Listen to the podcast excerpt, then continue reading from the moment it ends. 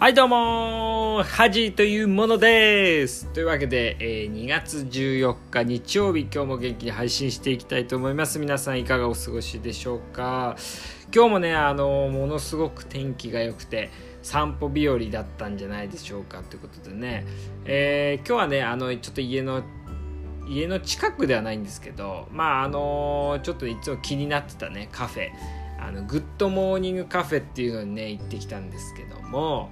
えー、まあ朝ね9時ぐらいですかねに行って朝ごはん食べてきたんですけどやっぱねこう天気がいい日にあと休日の朝にこうしっかりねこう朝ごはんなんかモーニングプレートみたいなのね食べるっていうのはねあのすごい幸せですよね。なんか充実してる感じがあって。であのそんなにねこう人が何て言うんですか駅にものすごい近いわけでもないですしすごい人通りが多い場所ではないんですけどまわり、かしね店内も広くて、えー、結構ね人もまあいっぱいではなかったですけども入ってましたね。だからやっぱこう朝活というかね、まあ、朝活っていう言葉もいつぐらいからね、あの使われ始めてたかわかんないんですけどやっぱね休日の朝こう昼まで寝るとかねいう生活じゃなくてこう朝からね活動するっていうのはこう有意義ね時間を過ごせるんじゃないかなと思います皆さんもね是非こう休日のね朝活みたいなのねあのやってみたらどうでしょうかってことなんですけどえー、今日はねあの気になるニュースがねいくつかありましたのでご紹介したいなと思うんですけどあのこの女優さん知らないんですけど中国のね女優さんのガオリュウっていう高い高い高い低いの高いにあの貯めるって書いてガオリュウって読むらしいんですけどのねあっていう女優さんがね鼻の整形をしたらしいんですけどそんな鼻の整形失敗して鼻がね黒く壊死壊死しちゃったっていうねあのニュースが書いてありましてすごいねショッキングなニュースなんですけど確かにあの画像とか見てみても本当にね黒く変色しててやっぱりねこう整形っていうのは今、まあ、割とねポピュラーというかあの簡単にねできますし日帰りなんかもね日帰りの手術なんかもねできるようになってますけどもやっぱりリスクねあの体にメスを入れるっていうのはやっぱりリスクあるなっていうのはね感じますよね。うん。やっぱすごいね綺麗な顔立ちなんですけど、まあ、今までもね整形とかしてたんだと思いますけどやっぱりね整形をこう重ねていくとやっぱ同じようなね顔になっちゃいますよね。でまあ整形も今ね賛否両論まあ昔よりはねかなりこう容認されてきてはいるんですけどやっぱ逆に言うと1回で整形やめるってすごい難しいような気がしますよね。やっぱり言っても顔を変えるとかっていうのは結構難しい、うん、ことだと思いますしこうやっぱ整形することによってこう気持ちがねこう明るくなる人っていうのはいると思うんですよ。だからやっぱりこう何もね外見を変えずにこう内面を変えていくっていうのはすごい大変で時間もかかることだと思うんですけどやっぱ整形っていうのはねやっぱまあお金とかね勇気はいりますけど努力は必要ないですからやっぱこう手軽にね手に入れられるものっていうのはやっぱり失いやすくもありますしやっぱりリスクを伴うっていうのは常にやっぱ持っといた方がいいんじゃないかなとは思いますね。もちろんいい面もあるとは思いますけどこういうリスクもあるっていうのは是非皆さんもねあの、ま、もしね整形と考えてる方はこうちょっとねこう見てもいいニュースかなと思いますね。あとあの貴乃花。あの元横綱のね貴乃花の息子さん知ってますかね皆さん。あの前ね靴屋をやってちょっと靴屋になったんです。オーダーメイドの靴。まあなんか一足2 3 0万する靴を作ってた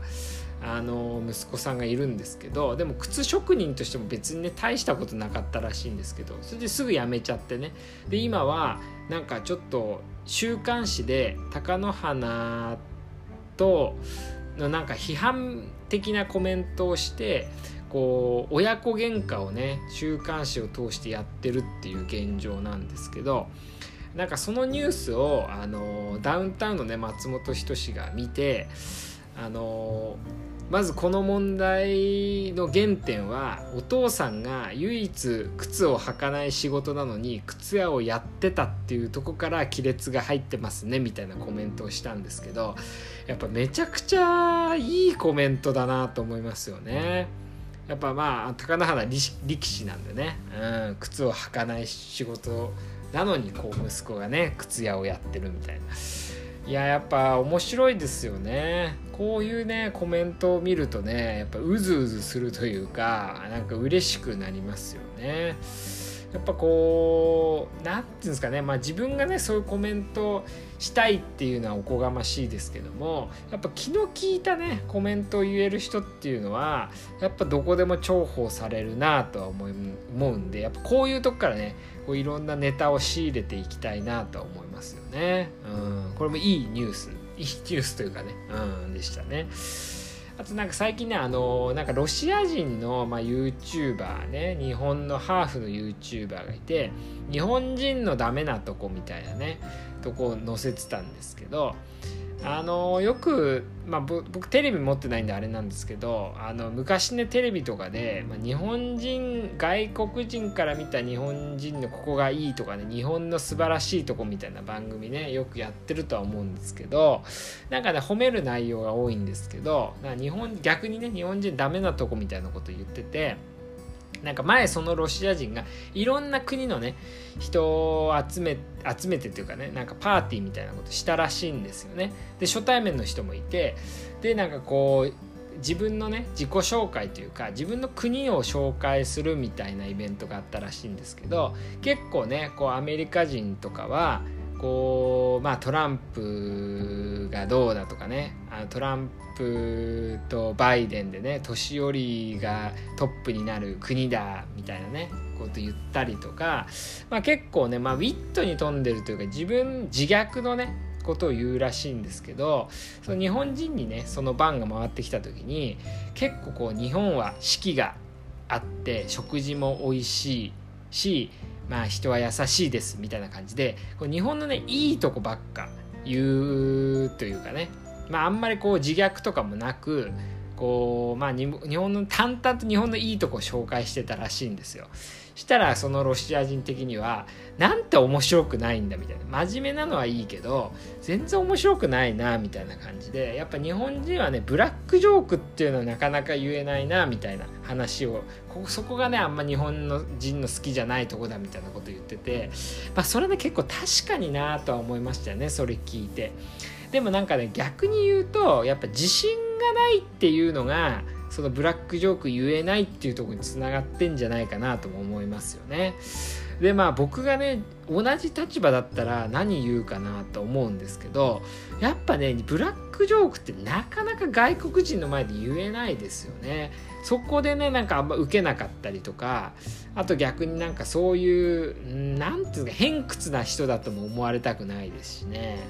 なんかなん自分がそういう立場だったら何言うだろうなみたいな感じでね、うん、難しいな。まあなんか空手とか柔道みたいなこと言ってその空手の型の真似したりするなんかその手が手頃な笑いを求めに行くかなとか思いながら。なんかでもブラックユーモアってね、まあ、もちろんね面白いと思いますし僕もねすごい大事だなとは思いますけど、まあ、ちょっとね自信がないっていうのはあるかな。大きいですね。うん。でもやっぱこうサービス精神というかね人を楽しませるみたいなとこは日本人もっとねあのー、あってもいいんじゃないかな。そしたらねもっとこう世界的にこう可愛がられるような気しますよね。なんか昔あの川崎っていうあの野球選手ねあの元ソフトバンクで海外であのメジャーリーグでプレーしてた川崎がいたんですけどそのねインタビューとかめちゃくちゃ面白いんですよね。うん、でやっぱ結構なんかスタメンとベンチをね交互に、あのー、いたぐらいのまああのプレイヤーだったんですけどメジャーリーグでは。でもめちゃくちゃねこう人気でこう結構対談する時にはね、あのー、その川崎辞めないでみたいなねニュースが出たりみたいな感じで結構人気だったんですけどでもやっぱこう日本人のイメージは結構愚直でね真面目で淡々とこなすみたいな感じだった。川崎はね結構バラエティー色が強くてでもやっぱどこでもやっぱそういうサービス精神がある人っていうのはねやっぱ好かれるんだなと思って、まあ、自分もやっぱそうなってきたいなっていうのはすごく感じましたよね。だ皆さんねこうちょっとしたことでもいいのでねこうサービス精神を忘れずねなんか誰かまあ誰か一人でもいいですからねた、ま、楽しませられるようなね人になっていってもらいたいなと思いますね。自分もそこを目指したいなと思っております。というわけで今日はねあの整形でね鼻返ししてしまったっていうねショッキングなニュースとあとね日本人のここはダメかなみたいな思うことみたいなのをね紹介させていただきました。では、えー、来週もね仕事頑張りましょう。というわけでおやすみなさい。